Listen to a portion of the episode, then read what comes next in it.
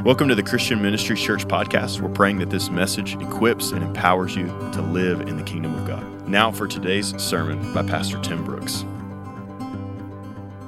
Turn to Exodus chapter 20.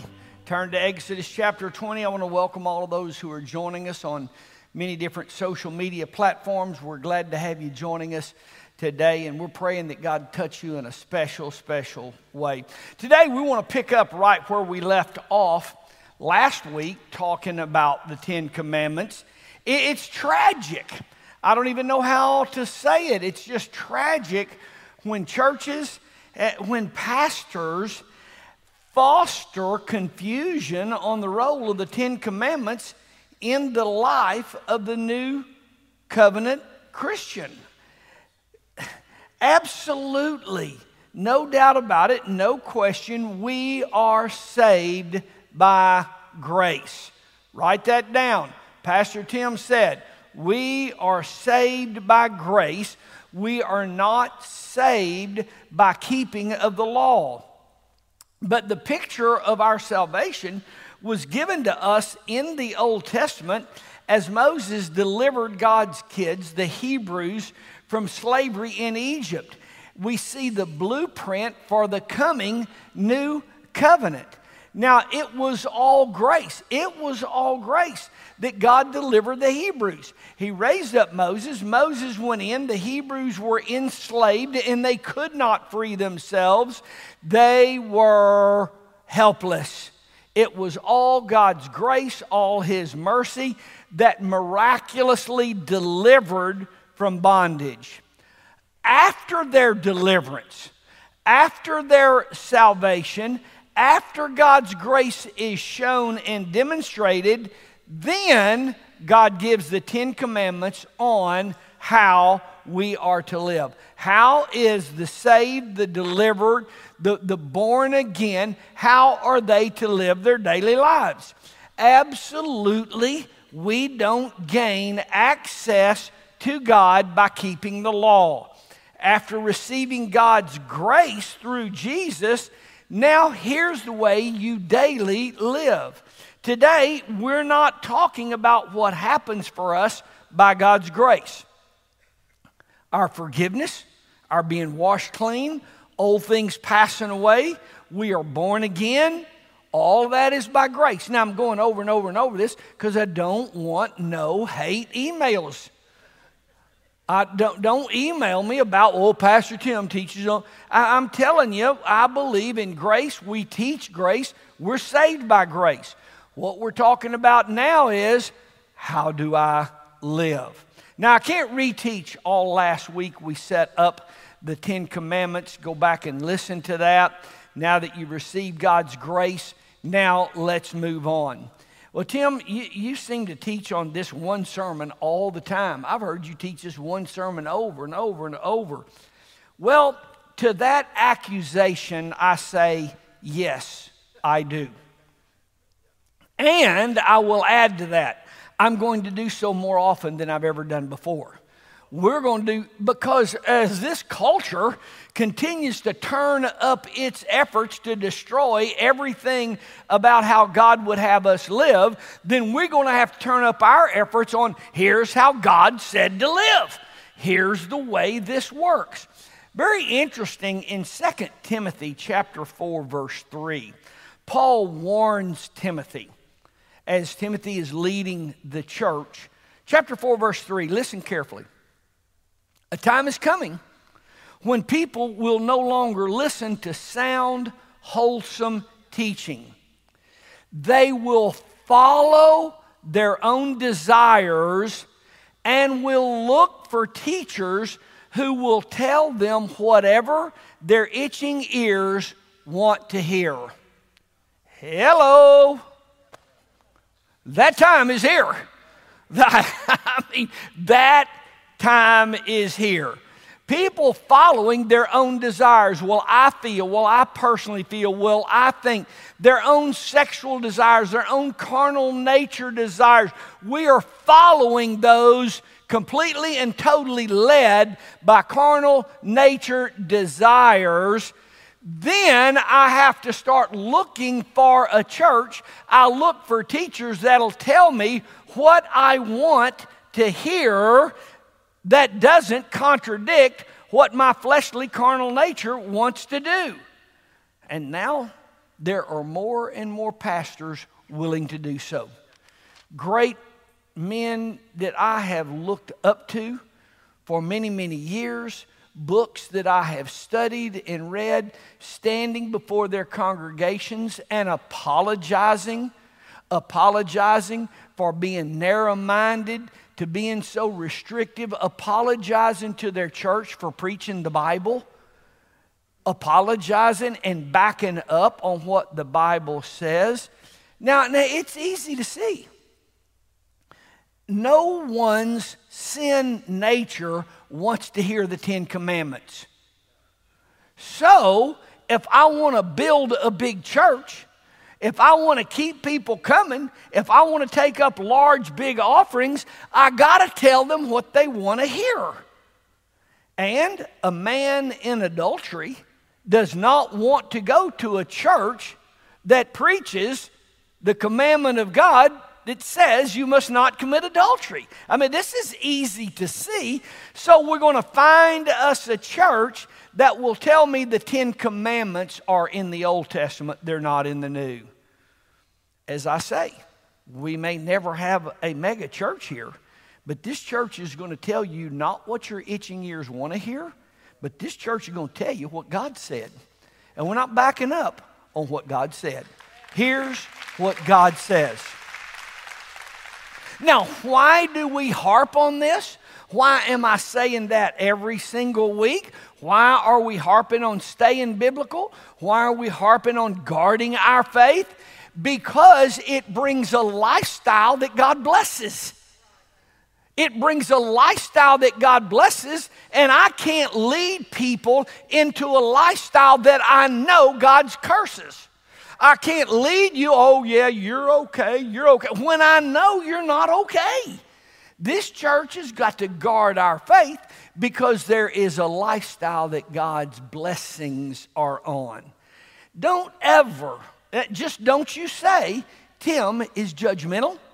Don't you ever say that Tim is just too black and white. I'm leaving that church because he's just too intolerant. I don't know if you've noticed this in Exodus chapter 20. That's not my 10. I, I didn't give these 10. I don't know if you're aware of that or not. I'm just the reporter today telling you here's what God said. So don't tell people that you had to leave that church because I was just too black and white. All I want to do is tell you what God said. And God's pretty black and white. God's pretty black and white. When you read the first part of Exodus, Exodus chapter 20, I want all of you to be there. After God's miraculous grace and mercy saved his people, he gives in Exodus chapter 20 the 10 commandments. They're not the 10 suggestions, they're the 10 commandments. Here's how you live. Let's look at this.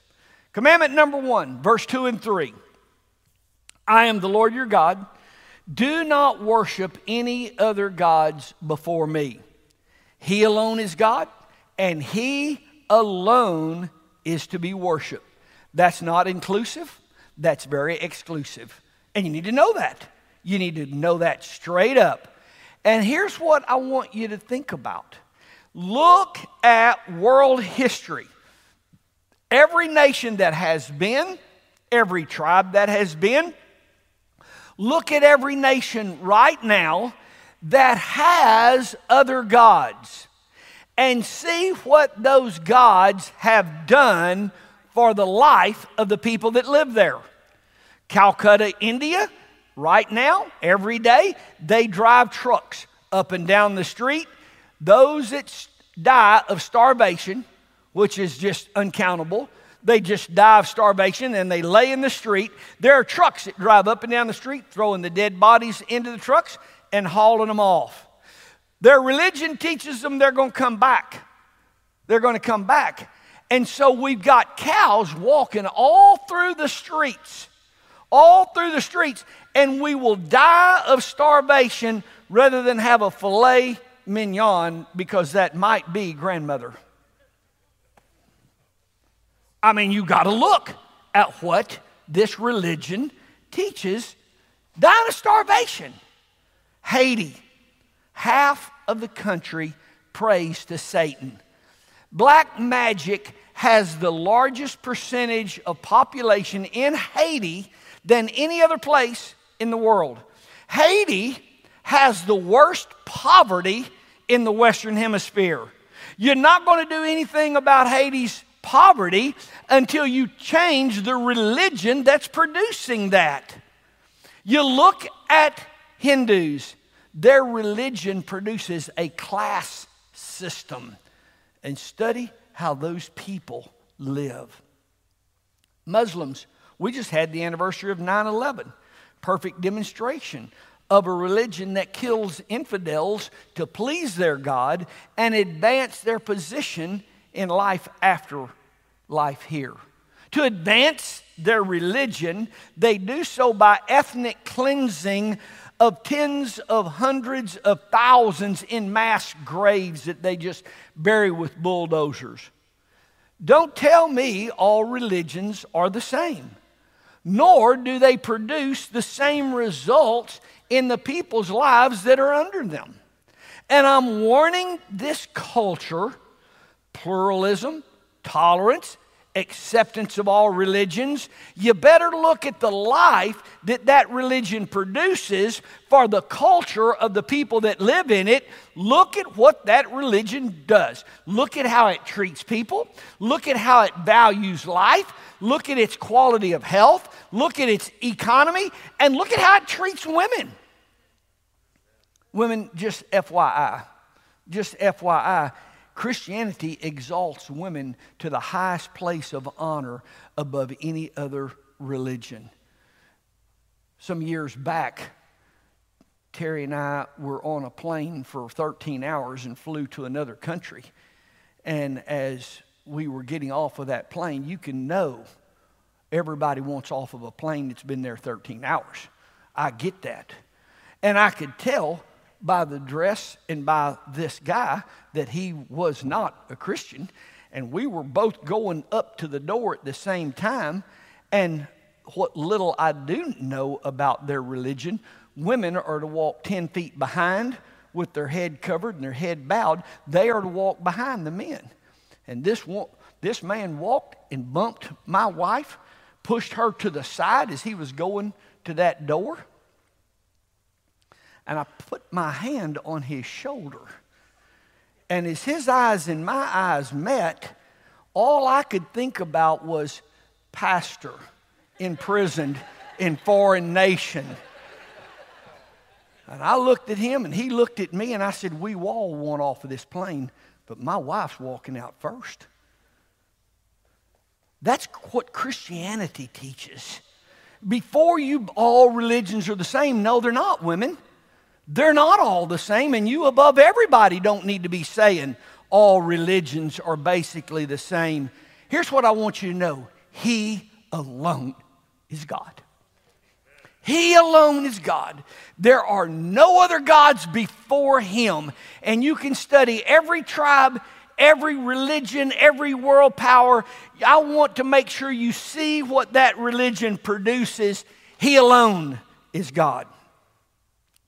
Verse 4, 5, and 6.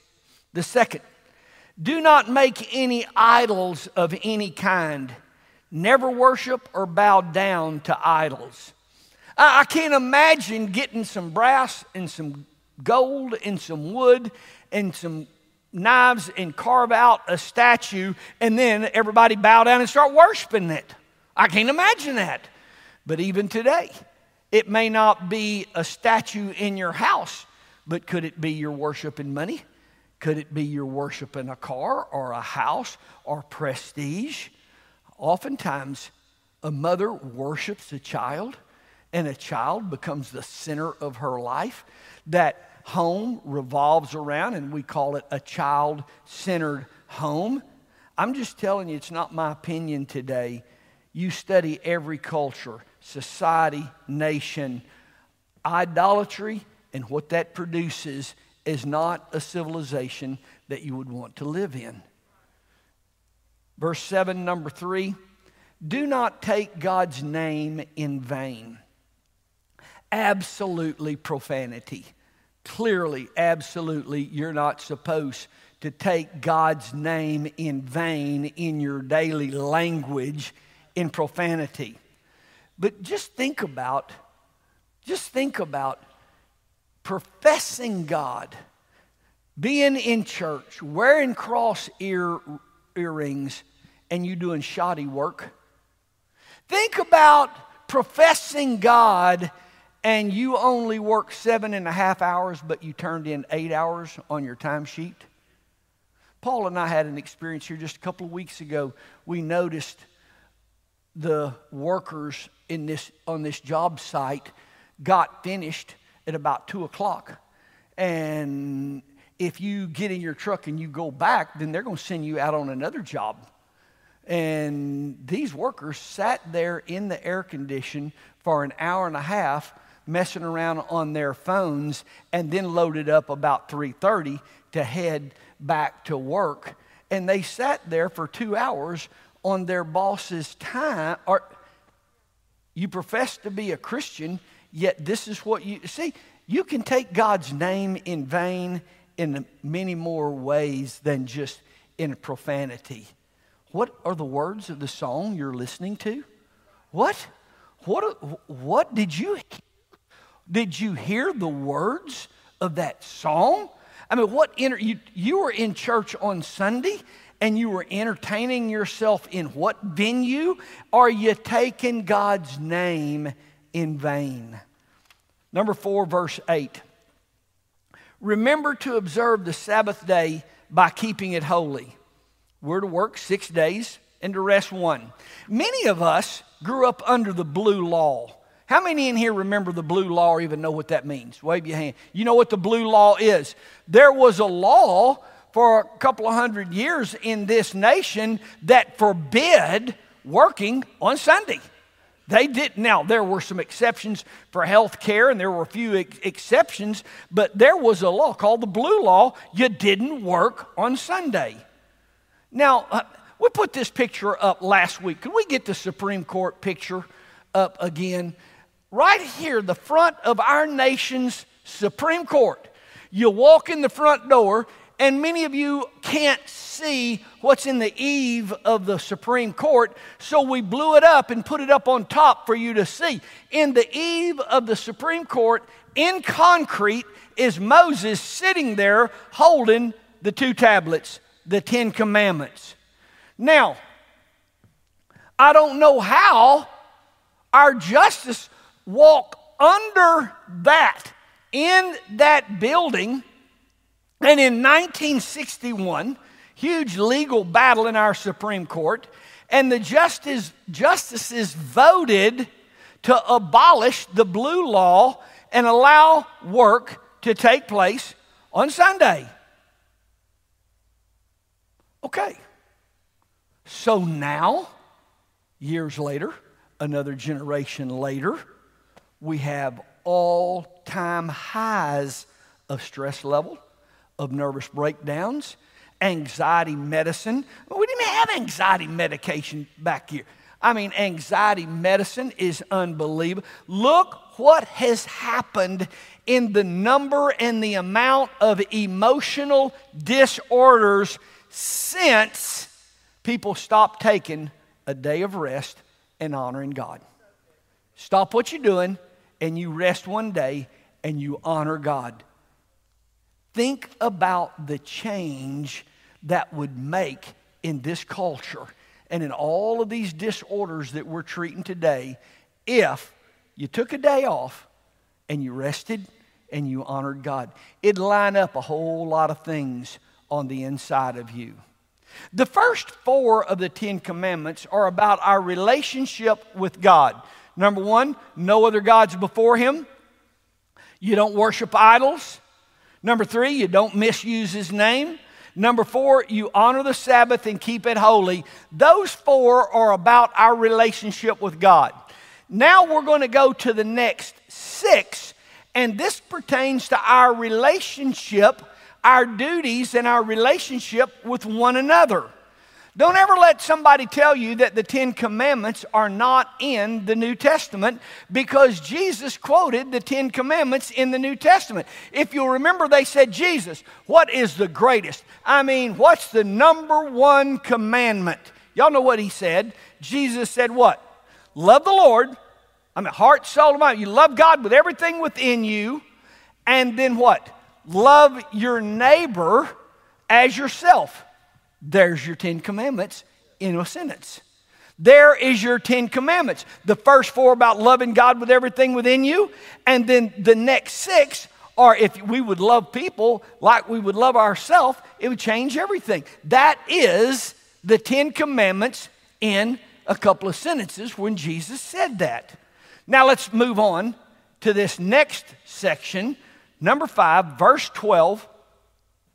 Honor your father and mother as the Lord your God has commanded you, so that you may live long and that it may go well with you. The fifth commandment is the basis for society. Many of you probably don't even remember this name, but he's a former Secretary of Education, William Bennett. Years and years ago, I read a lot that he wrote, studied him uh, uh, when I was looking at our school and the function of our school. William Bennett, here's a quote The traditional American family is the first, best, and original department of health, education, and welfare. Uh, according to God, the fifth commandment is next in line after Him. The first four are about our relationship with Him. All right, the very next thing, the next thing, what the first in line of importance is parents. You will never hire enough police to control kids' behavior. We, we just, we can't watch what goes on on TV that my wife didn't say. And where is the mom? And where is the dad? I can tell you right now, at three o'clock in the morning, I wasn't out looting some store. Woo! It's not the police I worry about when I got home. telling you, she used a belt and she didn't use the end without the buckle. She used the end with the buckle on you. You're not going to control kids' behavior by hiring police. There's got to, parents are vital to safety and prosperity and success in a society. You, the government cannot create enough agencies to train, raise, care for, feed, house, discipline kids. We can't hire enough agencies to pull that off. It, it, this is just simple. A hundred percent of the time, you look at any city, look at a city, and look in neighborhoods that don't have a strong mom and dad in that home. And you'll look at an area of the city that the gangs rule and the police won't drive through at night. It's unsafe to be in there at night where in the section of city that don't have a strong mom and a strong dad in that home. America, our society, this culture is tearing apart the fifth commandment. It's tearing to shreds the fifth commandment. Are we surprised at the violence that we see at two, three, four o'clock in the middle of the night? Where's the mom and dad? Father's drunk, beating the mother. Mother's abandoning the kids. Father's a child molester. We got two fathers, we got two mothers. Kids and parenting have been abandoned by this culture. This culture does not exalt and not promote a father and a mother and the parenting of children. So we've got rest homes that are full of people that never get visited by anybody. No one cares about them. I could go on and on and on. The cost is incalculable. Instead of families doing health, education, and welfare, taking care of their own, we now have a government trying to do something that it can't afford it's not equipped to, and it can't pull off what families are to do. Honor your father and mother. So much I could teach about that God is teaching us in this one commandment honor your father and mother. It doesn't say honor your two mothers. It doesn't say honor your two fathers. So, I mean, it, it teaches us how we're supposed to live so that all may go well with you. And when you deviate from this, all won't go well with you. This one commandment changes our world. Number six, verse 13. You shall not murder. All right, let's keep our thinking straight here. God's word commands the execution for certain crimes, but God's law forbids murder. God does not forbid capital punishment because capital punishment is not murder. Does God does not forbid war and our soldiers to go and protect our peace. A soldier protecting America does not commit murder.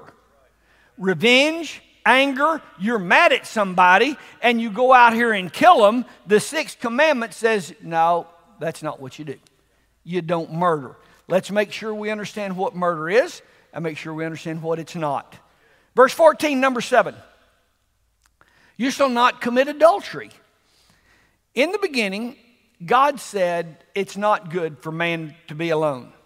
So, for this cause, a man will leave his father and his mother and be joined to his wife, and the two will become one flesh. That's the first institution of mankind. It's not good that man be alone. So, God for Adam made Steve. No, I mean, God for Adam made Eve. Let's make sure we get that. Let, let, see, there's so much that is said right here. Some of you are sound asleep. Number five, honor your father and mother. God is not inclusive, God is very exclusive. Here is the way it works there is a father there is a mother, and that's what makes up leaving and cleaving. And there is a commitment to father and mother that adultery does not destroy. Now we got to understand how this works. You shall not commit adultery. Now it's a very interesting story in Exodus, I mean in Genesis chapter 20. Abraham's wife Sarah was a very beautiful woman, and they were traveling, and Abraham got scared they were going through this heathen king's area, King Abimelech, and he said, Look, he may want you, and so to get you, he may kill me. So you just tell King Abimelech, You're my sister, so he won't kill me. So, yeah, I'm his sister. So King took Sarah in. God came to him that night in a dream, verse 3, and said to the king in a dream, you're a dead man. For that woman is married. That's what God said. God said, You're a dead man. That woman you just brought into your house is married. And if you don't return her, you and your entire household's going to die. Whoa! This heathen king saw the cost of adultery and he jumps up untouched he takes Sarah back and he said, he said, What is wrong with you, man? God's going to kill me for taking her. Even a heathen knows adultery is wrong. Even a heathen knows adultery is wrong. When it gets right down to it, this isn't right. And a heathen king knows that.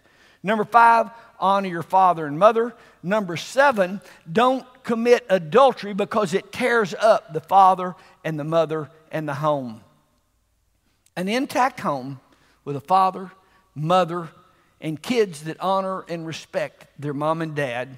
I want to give you some statistics that you're not ever going to hear on CNN. I don't know why they can't just give them to us. except that it goes against their agenda to destroy the home and the family. This is just some statistics. Children from fatherless homes are five times more likely to commit suicide, 32 times more likely to run away, 20 times more likely to have behavioral disorders, 14 times more likely to commit rape, nine times more likely to drop out of school, 10 times more likely to abuse chemicals, nine times more likely to end up in a state institution, and 20 times more likely to end up in prison. Whoa. I want you to know 49% of all child abuse comes from single moms. What this culture, what Hollywood is doing to destroy our homes and our families and make it the end thing to do is destroying the fabric of our country. Number seven, you don't commit adultery. Exodus chapter 20, verse 15, follow along with me. Number eight, you don't steal. You don't steal. Studies show that the cost of loss in shoplifting is between, between 10 and 12 billion dollars a year. Here's what you got to know. A store can't stay open and lose money. So, how do they make up $12 billion a year? Every single thing you and I buy in a store is priced higher than it would be if we didn't have anybody stealing. Because companies can't go broke. So that's going to have to be passed on. Very interesting, I read some time ago profit at restaurants is 11% without theft control. Profit at restaurants was 30% with employee theft control. With cameras, count the number of plates, the number of cups, and this girl at McDonald's, how much did you bring in? There better account for every price of cup and plate that you sold out the window of that store. See, with no theft control, employees thieving is uncalculatable and it's passed on to you and I. You drive through McDonald's, you're paying more for your Big Mac because of stealing. You need to know that. Aren't you so glad that wise politicians and judges freed us from the teaching of this archaic stuff in schools? Stolen identities are common today. Stolen credit card numbers, stolen time in wages, all of that is passed down to the daily cost of our living. Thieves, I can tell you right now, ain't nobody gonna break into my house. Thieves cost everybody every day, everywhere we go. We're paying for the cost of thieves. Number eight, now that you received God's grace, don't steal. Don't steal. It's not the way you live. Verse 16, the ninth commandment you shall not give false testimony against your neighbor. Boy, lying has become a lifestyle. And lying has become a way to run our nation. Lying, false testimony in our courts. It's, it's, it's amazing to me how we're just any politician that I want to take out or defeat, then all of these lies, all of these lies, and then they go to court and they're proven lies, and so we just go on and make up more lies, and the cost to taxpayers are millions and millions and millions of dollars while we've got this charade of lying going on. And we're paying for all of this. The cost of false testimony is costing us billions. Each one of us are paying for that. Don't bear false witness. Number 10, verse 17. You shall not covet. First of all, real quick, I want you to know all coveting is not wrong. 1 Corinthians chapter 12 verse 31, Paul says to covet earnestly the gifts of the Spirit.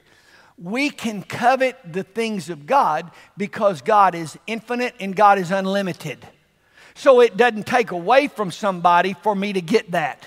So you covet earnestly the things of God. But the 10th commandment forbids coveting what belongs to another person. And daily we see the downfall in stealing and in jealousy and illegal activity coming from a heart full of coveting what somebody else has.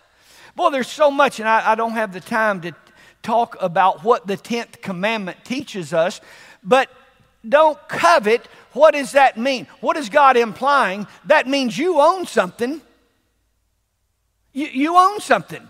Do you understand that? See, I can't covet it, what you have, if you don't own something. So there's so much to talk about. God is against communism, God's against government control. We're supposed to have private property and private ownership. And then he tells me, don't covet what you've worked hard for to get.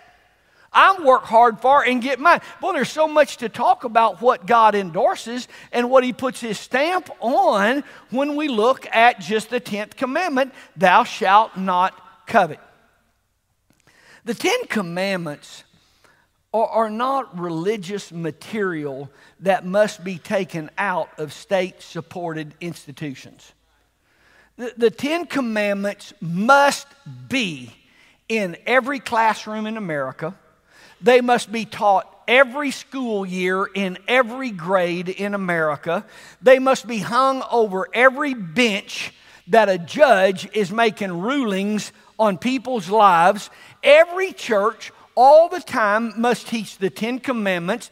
Every children's church program has got a center around the instilling of the Ten Commandments into our young kids' lives as they grow up we can't hire enough police in this country to control human behavior that is unbridled by the Ten Commandments. I want to end today with God's word in Deuteronomy. I set before you life and death. Choose life that you may live. The Ten Commandments are not bondage, they're not legalism. In fact, they're very freeing for us to live life safe, secure, prosperous, and blessed. The Ten Commandments. It's the way we live. Y'all stand. Lord, today we're grateful for your grace. We're, we're, just overwhelmed by your mercy. That while we were yet sinners, you died for us. And your blood forgave us, washed us clean, gave us a brand new start. Lord, you looked at us in our sinful state, and we couldn't do anything for ourselves. And it was your grace and your mercy that saved us. Lord, now that all of us in here have accepted your grace and your mercy, we've been saved and delivered and set free. Thank you, Lord, for the giving of your law that directs us, guides us, protects us. Today, Lord, we honor you, and your law truly is sweeter than honey from a honeycomb. In Jesus' name, amen. God bless you. Thank you for listening to this message from Christian Ministries Church. If this message impacted you and you'd like to sow into our ministry, you can give at cmchurch.com. If you'd like to listen to more of our messages, you can find us on Facebook, Instagram, and YouTube. Just search for Christian Ministries. God bless.